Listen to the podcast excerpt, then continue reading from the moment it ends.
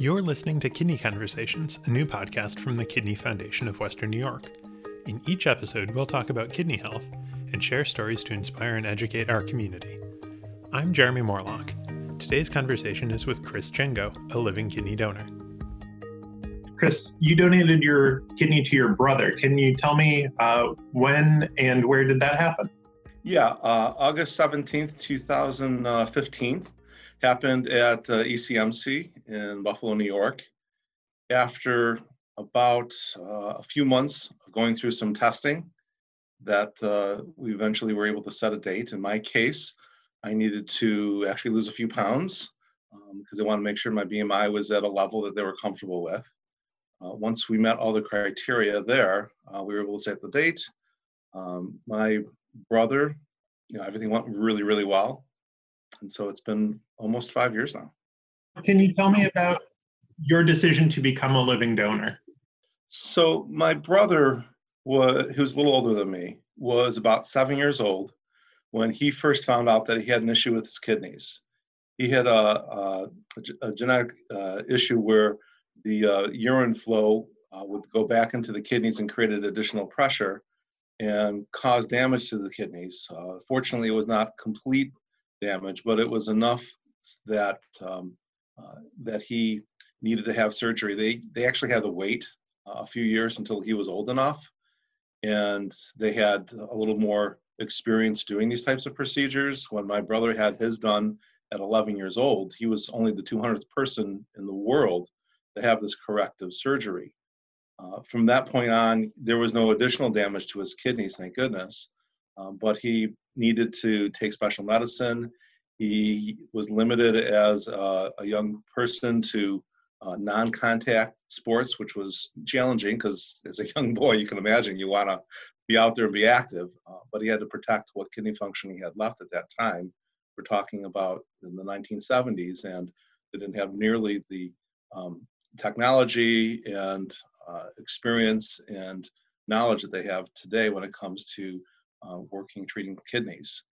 Uh, so that was his youth. And I knew uh, from conversations in the family that if the time came that my brother needed a kidney, that my dad was prepared to do that. And that was kind of always in the background as my dad got older. Uh, it was something where I kind of took on myself. I realized, and, and unlike a lot of donors, living donors, I had an awful lot of time to contemplate whether or not I wanted to do this. And I did.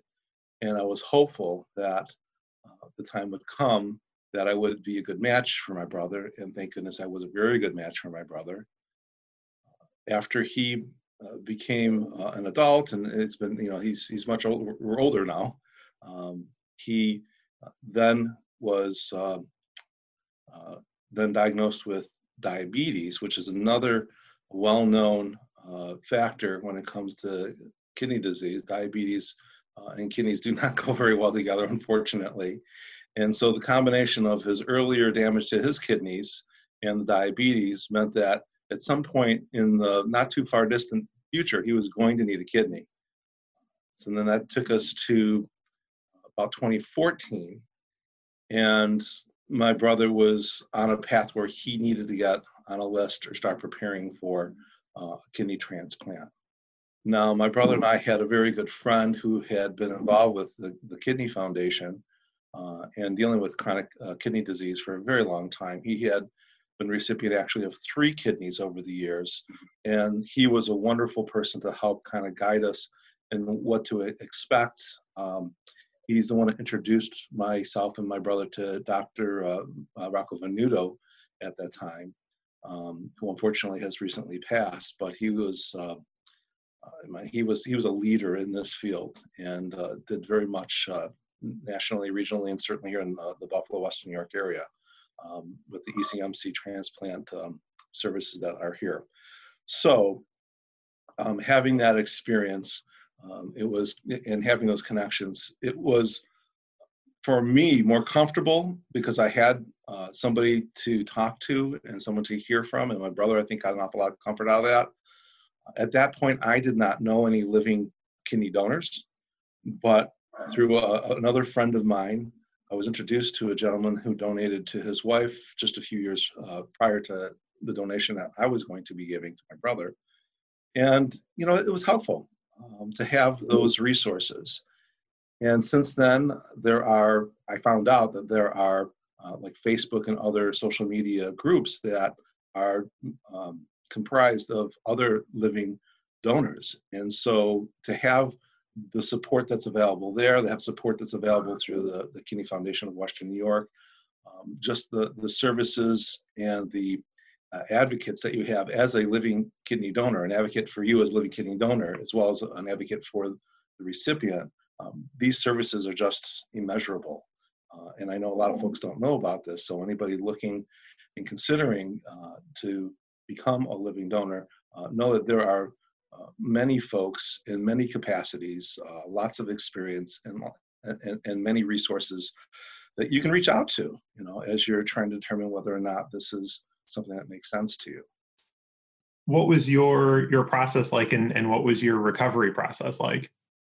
It's a little unfair, uh, but I just say that teasingly. That uh, when you donate, you know the the recipient who has had very low functioning now my brother was very fortunate he did not have to go through dialysis he was not a really good candidate for dialysis well within a, really a few hours his um, color was coming back he was um, really making great improvements uh, on the donor side you go from two kidneys down to one and your body will adjust but it takes a while it took um, you know it took several days to, to really start to feel better. Um, but this passes, and everybody's experience is very unique. So you can't say, as a living donor, just because this happens to me, this is exactly what it's going to be like for you. Um, so, but but all in all, I mean, they do an awful lot of testing beforehand and determining whether or not you're a good candidate, both physically, emotionally, um, mentally. Make sure that you are uh, in a good place so that when you're on the other side after donating, uh, many people live their lives. I mean, they, they really, without any significant or any real changes at all. Uh, I, I think there's great comfort in knowing that you can give your spare and know that it will not necessarily impact you. And that's why they do all the testing in advance. That's why they, they look at the history. And that's why you have all these resources at hand to help in that process because uh, an awful lot of effort is given not just to make sure that the recipient is prepared and ready for a kidney, but for the donor that they're not going to be uh, adversely impacted uh, in this process. And the other thing is that as a donor, um, it was not my insurance. I did not have any financial burden when it comes to the medical procedures. Um, and then there are other resources that, that folks may or may not need. And uh, an awful lot of social um, capital has been put into the living donor process. And so other resources may become available uh, as time goes on, but there is an awful lot there to support folks, and they need to know that they are not in it alone. They've got all kinds of support available.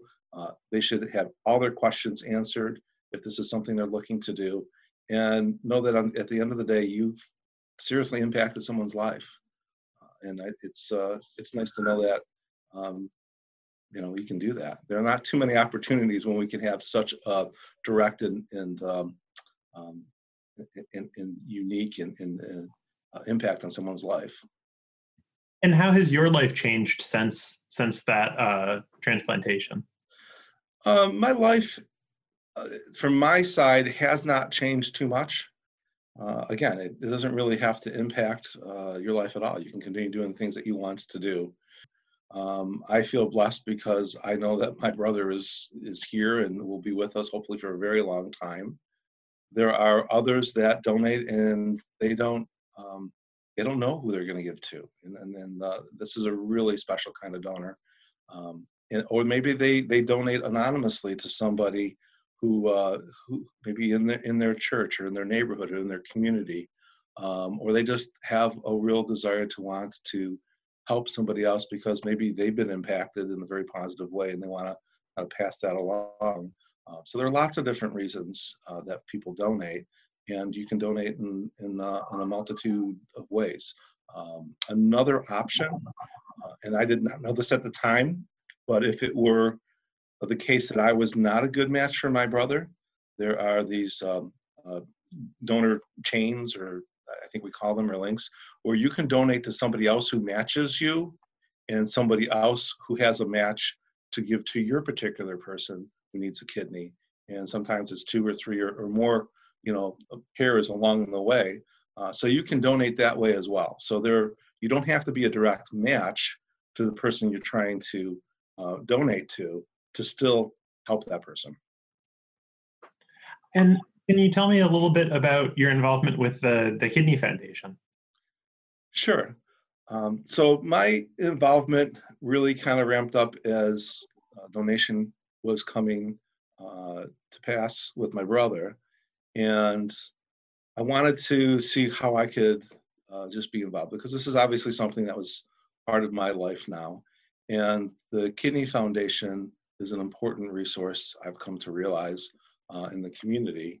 And there are many different activities. They have events where uh, um, recipients, uh, they have recipient gatherings, they have an opportunity to uh, congregate, talk with those that are um, uh, in the um, uh, other parts of the community, the dialysis community, um, and you get to talk to one another. You make new friends, you make new contacts. I mean, this is, you know, unfortunately, this has become uh, a very um, common thing. And I know that um, those that pass from chronic kidney disease is uh, among the top 10 in, in our country, um, even more so than breast cancer and prostate cancer. And a lot of folks are just starting to discover that and starting to realize that um, that they need to understand what their kidney health is. So the Kidney Foundation not only has gatherings there, they have um, outreach to uh, community events where they'll do some testing or they'll do um, uh, some assessments to let folks take a look at what their kidney function uh, or health may uh, need attention. So you can think about kidney health. Uh, there is education I know in the um, primary uh, doctor world where they're also becoming more aware of the fact that not only do they need to look at all the other types of elements that, that impact people's lives, their their their heart, their weight, their their um, uh, potential cancer screening, but they also need to look at at their kidneys and what the function is of their kidneys. And so I know the Kidney Foundation does a great job of uh, educating those on the front line as well as educating individuals to be more aware of kidney health. Um, but the last thing that I want to add, one of the, the events that I really enjoy going to, and I've done it several times now, is that there is a tree lighting event in uh, mid-November. And this happens uh, on the campus at uh, ECMC in Buffalo.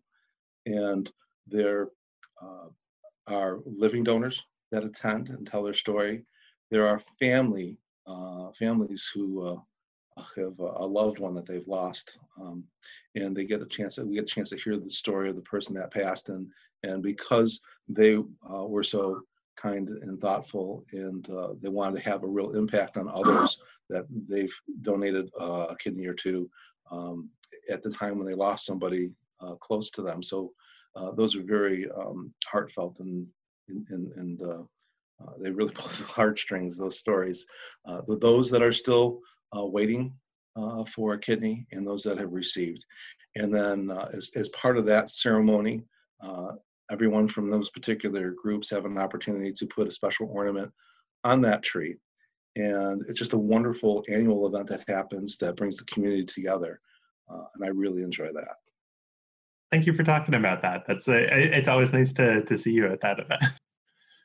And I, I know you, you've talked about it a, a little already, but what would you say to others who are considering living donation? I'll go back to what I said earlier. There are very few things when we can have such a direct impact on an individual's life. And it's not just that individual, it's their family members, it's their friends. It's it's it's not just it is helping them, you know, live a more um, healthier, longer life um, with the donation of a kidney. But you know, those are you know those are the um, the annual the family gatherings that otherwise wouldn't happen if that person didn't have a kidney. Um, you know, those are the weddings, walking down the aisle, seeing your kids graduate school. I mean, uh, the first uh, born child, grandchild, uh, all these wonderful events that that uh, we experience throughout our lives. Um, by giving a, a, kidney, you do so much more um, than, than than you may realize. Thank you. That's that's so well put. Is, is there anything else that you'd like people to know? I just want people to be first of all well aware of their kidney health, just like they think of other aspects of, of their life that they, they need to, to think about their health. Um, and I want them to be open to the idea that you can live with one kidney and have almost no impact in your life, but you can so so uh, amazingly impact the life of someone else in, in those in their world, in their sphere, their family, their friends. Uh, it's more than just a one-time gift. It's something that that really impacts the community, and not just an individual. Well, thank you so much. You're welcome. Thanks for joining us for the Kidney Foundation of Western New York's new podcast. We're excited to bring you stories of kidney health and healing in the coming weeks. The Kidney Foundation of Western New York is dedicated to increasing awareness and improving the lives of those with kidney disease. You can find out more by visiting our website at kfwny.org. We're at facebook.com slash kfwny and on Twitter and Instagram at kidneyfoundwny. We're looking for stories of healing, transplantation, donation, and more here in Western New York. If you have a kidney story to share, email jmorlock at kfwny.org.